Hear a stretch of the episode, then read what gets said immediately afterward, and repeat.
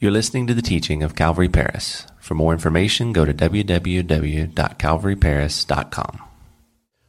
1 Samuel chapter 2. This morning we'll be talking about reverence or ridicule. Let's pray. Dear Heavenly Father, we just come before you this morning, asking you, Lord Jesus, to speak to us through the Word of God once again, as you so faithfully do. Lord, we just thank you for that time of worship, Lord, as our hearts have just entered into your presence, Lord. And we're so thankful, Lord, that we can do that anytime. But we're thankful to do that here together with family in Christ this morning. Lord Jesus, would you t- challenge our hearts this morning? Would you uh, rebuke and correct and instruct us in righteousness? Lord Jesus, would you, um, Lord, just reflect our own hearts in the mirror of your word. Lord, as we see ourselves, we pray, Father, that we would be transformed and changed into your image, which is what we see in the, in the holy word of God. Speak to us, we pray, in your name, Jesus. Amen. Amen. Reverence or ridicule. Last week we looked at grace and gratitude. This week, a bit of a contrast in what we're seeing in the scripture as we make our way through 1 Samuel chapter 2. A.W. Tozer said this What comes into our minds when we think about God is the most important thing about us. Think about that for a few minutes. He went on to say, Worship is pure or base, meaning dishonorable as the worshiper entertains high or low thoughts of God. For this reason, the gravest question before the church is always God Himself. And the most important fact about any man is not what he at, any at a given time may say or do, but what he in his deep heart conceives God to be like. He finishes the quote by saying, We tend to, by a secret law of the soul, to move toward our mental image of God. Always the most revealing thing about the church is her idea of God. That's a powerful quote. And as we start off this morning, I want to remind you guys that what you believe in your heart about God is what affects your behavior.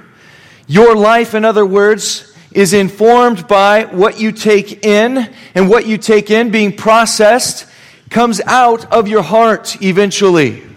In the way that you live, the choices, the decisions that you make, the character that you, spe- that you sow, the habits that you sow that turn into character. So, what comes into your mind this morning, church, when you think about God? Did you know that you are, whether you know it or not, moving towards your mental image of God.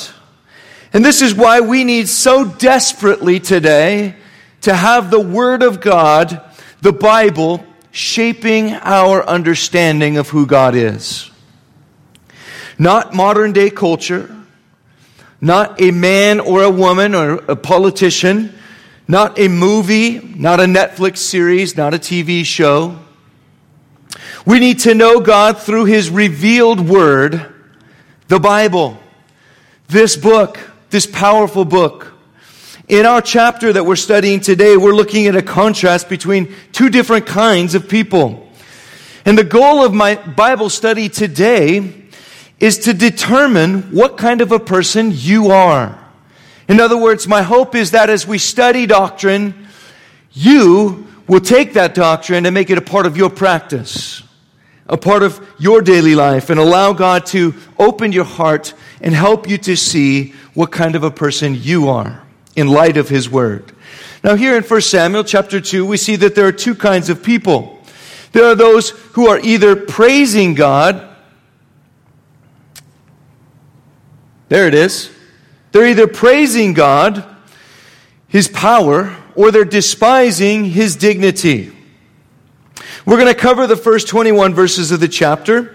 There are three basic points. If you follow along in your outlines today, we'll be looking at reverence, ridicule, and reward.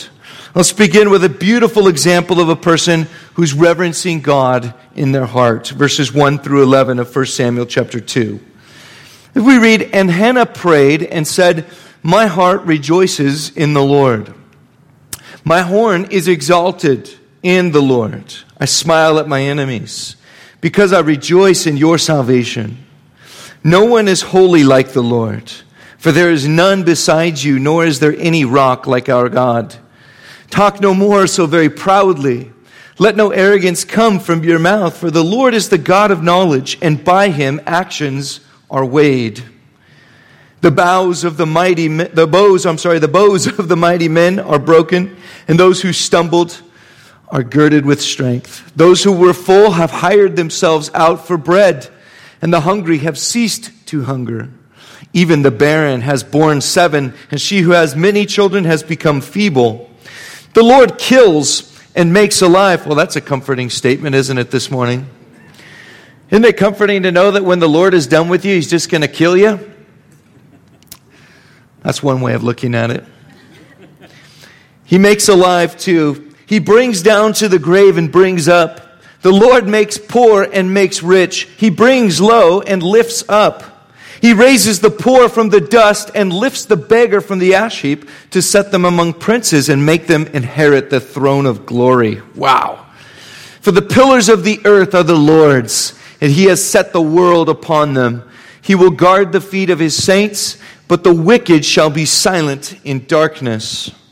For by strength no man shall prevail. The adversaries of the Lord shall be broken in pieces. From heaven he will thunder against them. The Lord will judge the ends of the earth. He will give strength to his king and exalt the horn of his anointed. Let's read verse 11 too. It says, Then Elkanah went to his house at Ramah, but the child ministered to the Lord before Eli the priest. So let's pause right here after this first section of what we're going to be looking at today as we look at a heart of reverence. What a beautiful prayer of praise to the Lord that we have represented here. Hannah, if you remember, gave us a prayer of desperate faith in chapter 1. And the Lord not only heard her prayer, but also answered her request for a child. He remembered her, it says. When Samuel, her son, was weaned and was ready to be given back to the Lord, Elkanah and Hannah, they bring him back to Shiloh, they present him to the Lord, and they turn him over basically to God. Now, think about that for a moment. There's a lot that is summed up in those words. Think of all of the emotion in this moment.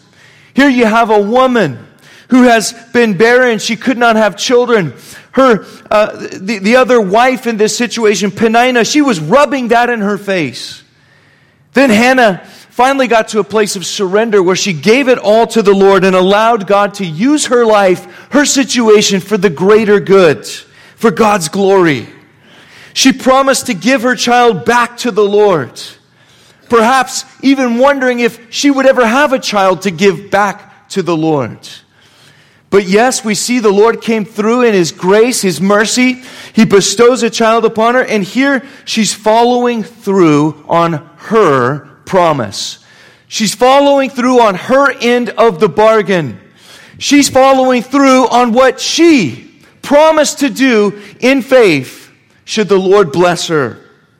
That's a powerful testimony. It's a powerful example. And this is a powerful moment in the scriptures. Instead of being sad, which I think there must have been some trace of sadness in her heart as she turned this child over to the Lord, leaving him there with Eli. Think about the anxiety involved in that as a parent, as a mother. Hey, I'm actually going to allow my child to be submitted to the authority of someone outside of my home. That's a difficult choice for a parent. Yet she's filled here, instead of sadness and sorrow, with a beautiful expression of praise. Think of the faith that she has. Her prayer can be summarized in three basic categories. First of all, rejoicing in God's salvation, power, and rule. And let's look at that first category right now. She's rejoicing in God's salvation in verses 1 and 2. She says, My heart rejoices in the Lord. This is the New King James Version. She says, My horn is exalted in the Lord. Interesting language, isn't it? Are we to think that she was half the devil, you know, had a horn sticking out of her head or something? Are we to think that there was some sort of an abnormality here? No. This word horn in the, the, in the language of her day, it represents strength. The horn being the strong part of the animal, you know, a bull with a horn. You never want to grab a bull by the horns, we say. Why? Because that's the dangerous part. That's the strength. All of that bull is geared towards that huge neck muscles and, and that strength being there in his head, those weapons that God gave him. And so the imagery here is she's praising the Lord. She's expressing to the Lord that he has given her strength. Though she once was weak and powerless, God's grace has strengthened her life. And because of this strength, she says, I smile at my enemies because I rejoice in your salvation. Oh, we see Hannah here reveling in, rejoicing, and boasting in God's goodness. This is a great illustration of what Paul meant in 2 Corinthians chapter 12 verse 9 when he said uh, that you know he was he had that thorn in the flesh that he asked the God re- repeatedly, God, take this away from me. And what did God say to him? What did Jesus say to him? He said, My grace is sufficient for you. And in your weaknesses, I am made strong. And, and, and Paul boasted in his weakness there. Why? Because he realized that it was in his weaknesses that God's grace was supplied to him. Oh, this is what Hannah's doing here. She's reveling in, she's boasting in the goodness, the grace of God, his mighty power to save. Can I ask you a question tonight or this morning? I'm all mixed up. When's the last time that you thought about your salvation? When's the last time that you thought about how wonderful it is that God has saved your life? That God, in His grace and mercy, has given you Jesus Christ, the Son, and that you have trusted in Him for salvation? When is the last time that you were excited about that? Oh, the Bible tells us in Revelation we're to remember from where we have come from. And, and if we need to, we're to repent and we're to return to that first love. That moment when we realize, wow, God, you are so good. You saved a life like mine. Praise you, Jesus. Hallelujah. Hey, we need to be more excited about salvation. The fact that God has transferred us from the kingdom of darkness where we were on a road to hell, eternal separation from the love and the goodness and grace and mercy of God. And God, in His wonderful grace, has transferred us now and placed us in the kingdom of light, the kingdom of His love. Oh, that we would never grow apathetic and complacent to stop rejoicing about God's grace in our lives. Amen, church? We are going to live forever in God's presence. And if that doesn't get you excited this morning, well, I have to question your salvation. I have to question whether or not you understand and whether your faith is genuine. See, we must battle apathy in our lives. Oh, this world wants us to get excited about a lot of things. But you and I have salvation to rejoice over. We must realize our God is our rock. He is holy. There is no one like him. Guys, let's get excited about our salvation. If we're not excited about God's grace, that says more about the condition of our own hearts than anything else. Hannah's heart was overwhelmed with salvation. And my slide Battery must be out. Thank you. Hannah's heart was overwhelmed with praise for God's salvation in her life. Let me ask you this morning what example of God's grace do you have in your life this morning over which you can rejoice and be excited? What do you need to be rejoicing over? Has God done something recently in your life? Maybe in the, in the last few years? Maybe, maybe in the last few months, maybe even the last few weeks, God has done something and you have failed to rejoice over that. Hey, this is the place to rejoice over God's grace. So, so we should worship, we should praise God. Secondly, we rejoice in God's power. We rejoice in God's power. And can I get a change on the slide? Thank you, guys. If we were to summarize, thank you. If we were to summarize verses 3 through 9, we might say that we see God's amazing and unique ability in those verses. This is, this is our God. In verses 3 through 9, we see his unique ability to reverse the course of life. It, doesn't matter if you are rich or poor, or what your skin might be, what color it might be. It doesn't matter where you're born, whether you're born in the inner city or you're born in the country, or which country of the world you're born in. Listen, through faith, God works. His eyes are continually looking for a person whose heart is available and loyal. He is continually looking for someone that he might work on his or her behalf. Second Chronicles verses 16 through 9, it'll be on your screen, says this, For the eyes of the Lord run to and fro throughout the whole earth to show himself strong on behalf of those whose heart is loyal to him. I love that verse. Think about that. The Lord is looking throughout the earth. He's looking for what? He's looking for availability. He's looking for someone who's looking back at him and saying, God, what do you want to do with my life? God, I'm willing to lay my life down on the altar. I'm willing to say no to my flesh. And I'm willing to say yes to you because I rejoice in your salvation and your grace. You are so good. You are so awesome. Here I am, Lord. Use me. Once God finds that kind of a heart of faith, a heart that is humble and teachable, guess what? He begins to work in and through that person, just as he did in Hannah's life. Psalm 138, verse 6 says this Though the Lord is on high, yet he regards the lowly but the proud he knows from afar.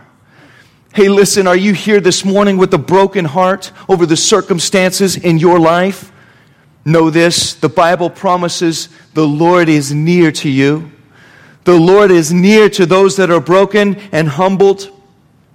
But if you've got a proud heart that's rejecting the Lord, and, and, and you, you think that you've got it together and you're going to make it happen and, and you, got, you got your plans and ambitions that you're putting first. Hey, listen, God is going to resist you. James chapter 4 and verse 6 says this, but God gives more grace. Therefore, he says, God resists the proud, but gives grace to the humble. Hey, over and over in Scripture, we see this theme. God is going to resist the proud, but give grace to the humble.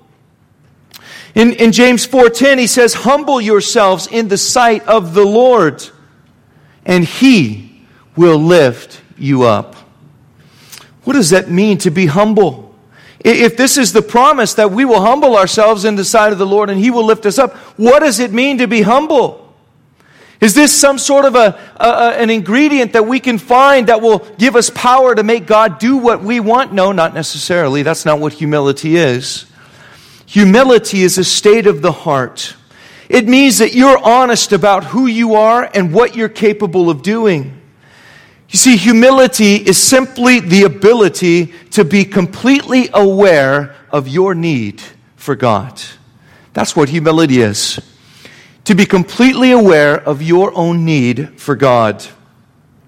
It's been said that humility is a byproduct of walking in a relationship with Jesus Christ. As you're walking along with Jesus, you realize how awesome and wonderful He is and how little and insignificant you are. And you begin to realize, wow, I, I can't do anything apart from you, Lord. That's what humility is. The closer you get to Jesus, the more you realize how low you are and how much you need Him. You guys all remember John the Baptist, right? What were his words? What did he say about Jesus? He said, I must decrease, He must increase. Hannah understood this. Hannah understood her position in relation to God So did Mary, the mother of Jesus Christ. You remember her prayer. It's very similar to Hannah's prayer. So did Elizabeth and Zachariah, the parents of John the Baptist. They were barren too, and God visited them in their, uh, in their difficulty. They realized we desperately need and, and we desperately have to cling by faith to our God. We cannot forget this truth. God has the power to change things in our lives for His glory. And that leads me to this question Do we rejoice in God's ability to change the course of our lives? Are we rejoicing in that this morning? That, that, that, God has a unique power and ability to change things. Man, I look at my own life, the, the different things that I was living for as a young man and how God came in and in His sovereignty, in His love, He instantly changed the direction and course of my life. Yes, it happened on a football field for me. It happened as I was there playing in an all star game or about to play in an all star game for Northern Nevada. I grew up around Reno, Nevada. And there I got chosen to play in one of the all star games for, for Northern Nevada, football game.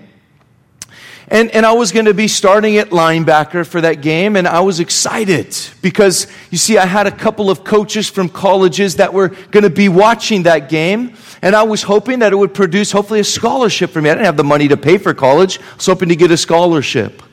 And I remember I was looking forward to that game, and, and the day before the game, we were there practicing at the field that we were going to be playing at. And in a random moment, one of the coaches said, Hey, I need somebody out here for the scout team, real quick. And so I volunteered and jogged in.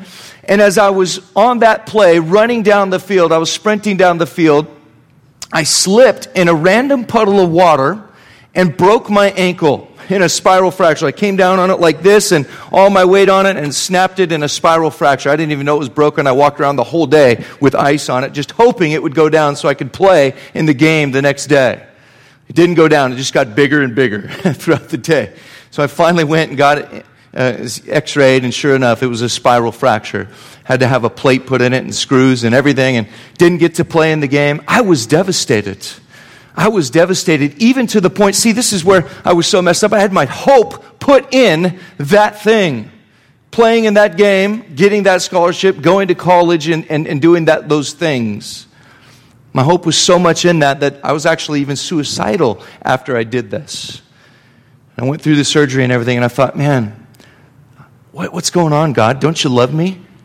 Why aren't you letting me do? Why aren't you letting me accomplish my dreams, Lord?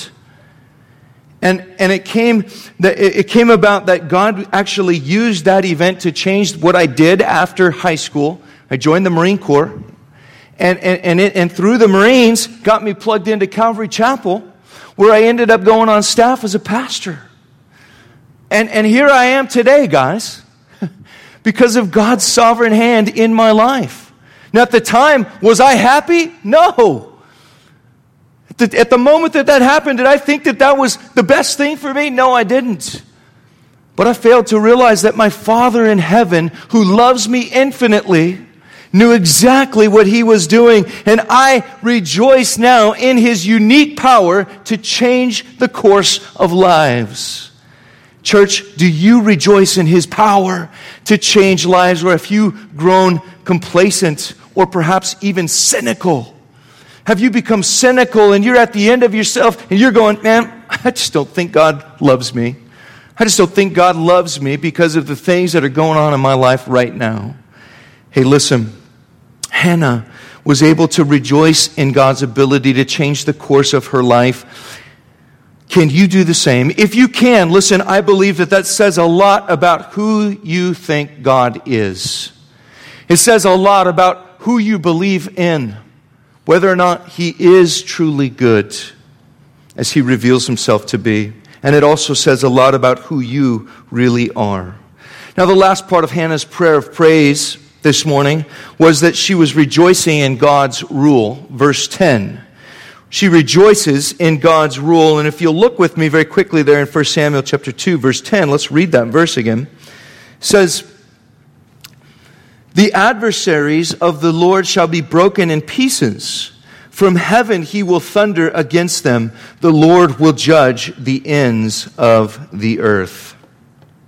So Hannah is rejoicing in God's rule in verse 10. We actually see her speaking a word of prophecy.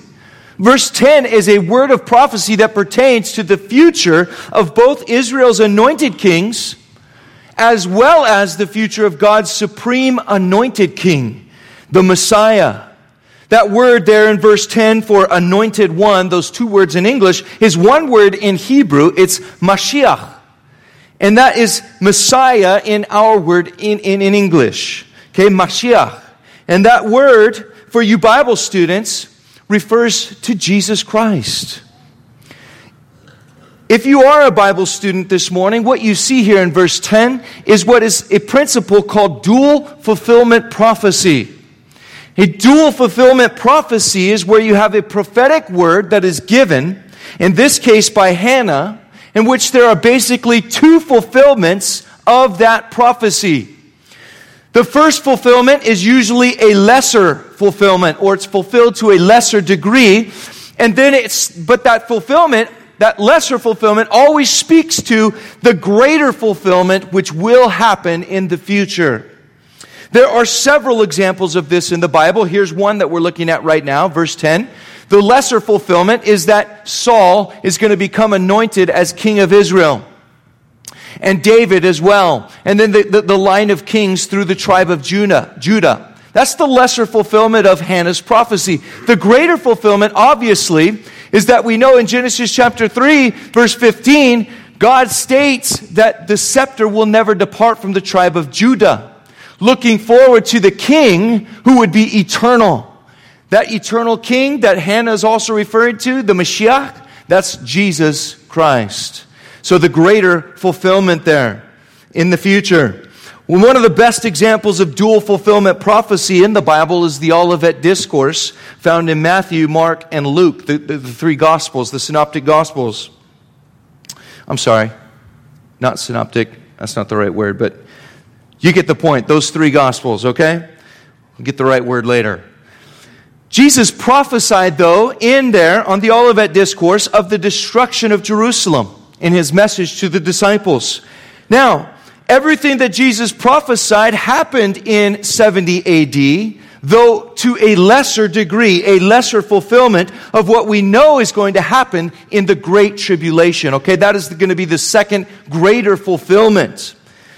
So here in 1 Samuel, Hannah looks forward in anticipation to not just the coming kings of Israel, but more importantly, of Jesus. She's rejoicing in the fact that one day, guess, uh, guess what? All the enemies of the Lord, every sickness, every disease, every rebellious thought, every rebellious uh, program that, that stands up and says, You are not God hey, all of those enemies, they will one day be defeated. Every enemy that hates what is good and right will be broken and defeated. And she is rejoicing because one day Jesus Christ will set up a truly righteous government. Think about that for a moment this morning. Have you thought about the fact that one day Jesus Christ is actually going to rule this earth and he's going to reverse the curse? He's going to reverse the curse that is eating away at humanity today. His kingdom is going to come. He's going to reign in person. He's going to rule and reign and judge this world in purity and in righteousness. That's amazing when you think about that. Think about it. No more corruption, no more lies and deceit, no more greed as the main motive for instituting laws in our land. We're going to have a king who's going to be able to see the situations that are so troublesome today in our world. And he's going to be able to cut right through all the lies and deceit and go to the motives of men's hearts and understand what's really going on. And he's going to pronounce judgments that are accurate and true and just. That means fair. Absolutely fair. Can you imagine that day, guys? That is something to rejoice over. But the better thing to rejoice over is Jesus Christ's rule in your heart and my heart right now today. You see, because Jesus rules in our hearts, we're going to be transformed, the Bible says, in a twinkling of an eye, in a moment. And this flesh will put on the incorruptible. And one day we'll be coming with Jesus to rule and to reign in his earthly kingdom. And we're not going to be tempted by the things of the flesh either. We're not going to have to deal with sickness and disease and death that comes from living in a world that's under the curse. Church, we need to rejoice. We need to be those that are worshiping and praising God along with Hannah and saying, God, praise you for your amazing plan. We now transition in our message into the exact opposite of what we see in Hannah's heart, which was a heart of reverence. And we're now introduced to Eli's sons. They have a heart that is filled with ridicule. Verses 12 through 17. Follow along with me in your Bibles. Now the sons of Eli were corrupt they did not know the Lord. And the priest's custom with the people was that when any man offered a sacrifice, the priest servant would come with a three pronged flesh hook in his hand while the meat was boiling. Then get this, he would thrust it into the pan or kettle or cauldron or pot, and the priest would take for himself all that the flesh hook brought up. So, pretty good chances of getting everything, I think, here. And the priest would take for himself all that the flesh hook brought up. So they did in Shiloh to all the Israelites who came there. So basically, they're stealing from the Lord here, stealing from God. That, that, that sacrifice that was being offered to the Lord. Verse 15 also, before they burned the fat, the priest's servant would come and say to the man who sacrificed, Give me meat for roasting to the priest, for he will not take boiled meat from you, but raw. And if the man said to him, they should really burn the fat first, then you may take as much as your heart desires. He would then answer him, No, but you must give it now, and if not, I will take it by force. Verse 17, therefore the sin of the young men was very great before the Lord, for men abhorred the offering of the Lord. So get this, here's what's happening here the Israelites were commanded by God to give the burnt offering to the Lord. And that was really the best portion of the animal. It was put on the altar with all of its fat and everything, and it was burned in its entirety before the Lord. Now, a portion of that would be kept back, it would be waved before the Lord. But here we see that these corrupt priests, Eli's sons, they were coming, and before the best parts were given to the Lord, they're coming in and saying, No, cut that part off, give it to me and I'll take it. And if the person says, well, wait a second, according to the book of Leviticus, we're supposed to burn this to the Lord first. That, that, that, that corrupt priest was basically saying, you know what? I don't care what God's word says. I don't care what the holy book of Leviticus lays out. I'm taking it because I want it. It's mine. They were extorting, they were robbing, they were abusing their position and they would take it by force. So that's why verse 17 says that the sin of these young men was very great before the Lord. Why? Because they were causing the Israelites to abhor the offerings of the Lord. They hated coming up to present their offerings to God because of who was there in leadership. It was a horrible thing. Now, we can draw a lot of comparisons from the Word of God to today's church.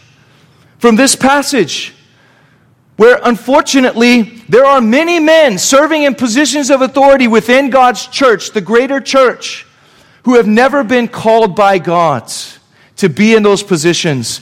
And they do not see their calling as a high and holy calling, which is what it is. And because of that, the church suffers. There are people that actually abhor coming to church because they know what they're going to have to go through. They know what they're going to have to do in being there in that place. Man, and it can be so grieving to the heart of God, can't it? Despising the Lord's character is what we see them doing in verse 12. We know that these guys did not know the Lord. says it's right there in that verse. They didn't know the Lord. Their behavior stands in sharp contrast to Hannah, who does know the Lord. She has a heart of worship and reverence, but these guys, they're despising the Lord's unchanging character. You know, the Bible reveals God as a God of love, first and foremost. Everything else that God is flows out of His love, His holiness, His justice. his, uh, his uh, uh, I'm sorry, his truthfulness. All of these things, they flow out of God's love. But here these guys are, they're despising God's unchanging character. They, they could give a care less. They don't even know him. Not only that, they're also despising their calling. They're called to the priesthood. As I said before, that's a high and holy calling. Yet because they do not fear the Lord, they despise that calling. They become proof that just because one has the title of being a priest or being a pastor, that doesn't qualify you for the job. As Christians, we understand that it is not the calling, it is not the title that makes the man, it is the character that makes the man. Let me say that again. It is the character that makes a man or the woman. What is that man or woman pursuing in their life? What are you pursuing in your life this morning? Are you pursuing the Lord? Is it your passion to know Him and to make Him known? Or does it seem that your greatest passion in life is simply a self serving one? A self serving passion. Hey, listen, church, we've got to get this right of all people. Of all people, we're called to reverence the Lord. We're called to be filled with a heart of fear for the Lord. Not a heart that is, you know, unhealthily fearful of God, but a heart that says, God, you're worth it. You are worth laying my life down for. You're the only one I'm living to please. And so, God, I present myself to you as a living sacrifice. Everything that I'm doing, God, it's yours. How can I do this to show people my passion is you. In the end, our choice will lead us to an eternal reward. That's our last point this morning. Look at verse 18. Verse 18. But Samuel ministered before the Lord, even as a child, wearing a linen ephod. Can I just pause right here and just say something? I love the fact that the Bible acknowledges that children can minister to the Lord. Do you know even a child can minister to the Lord? We had a great concert here this past Sunday or Thursday night, by the way. If you missed it, we had over 750 people packed into this sanctuary, standing room only.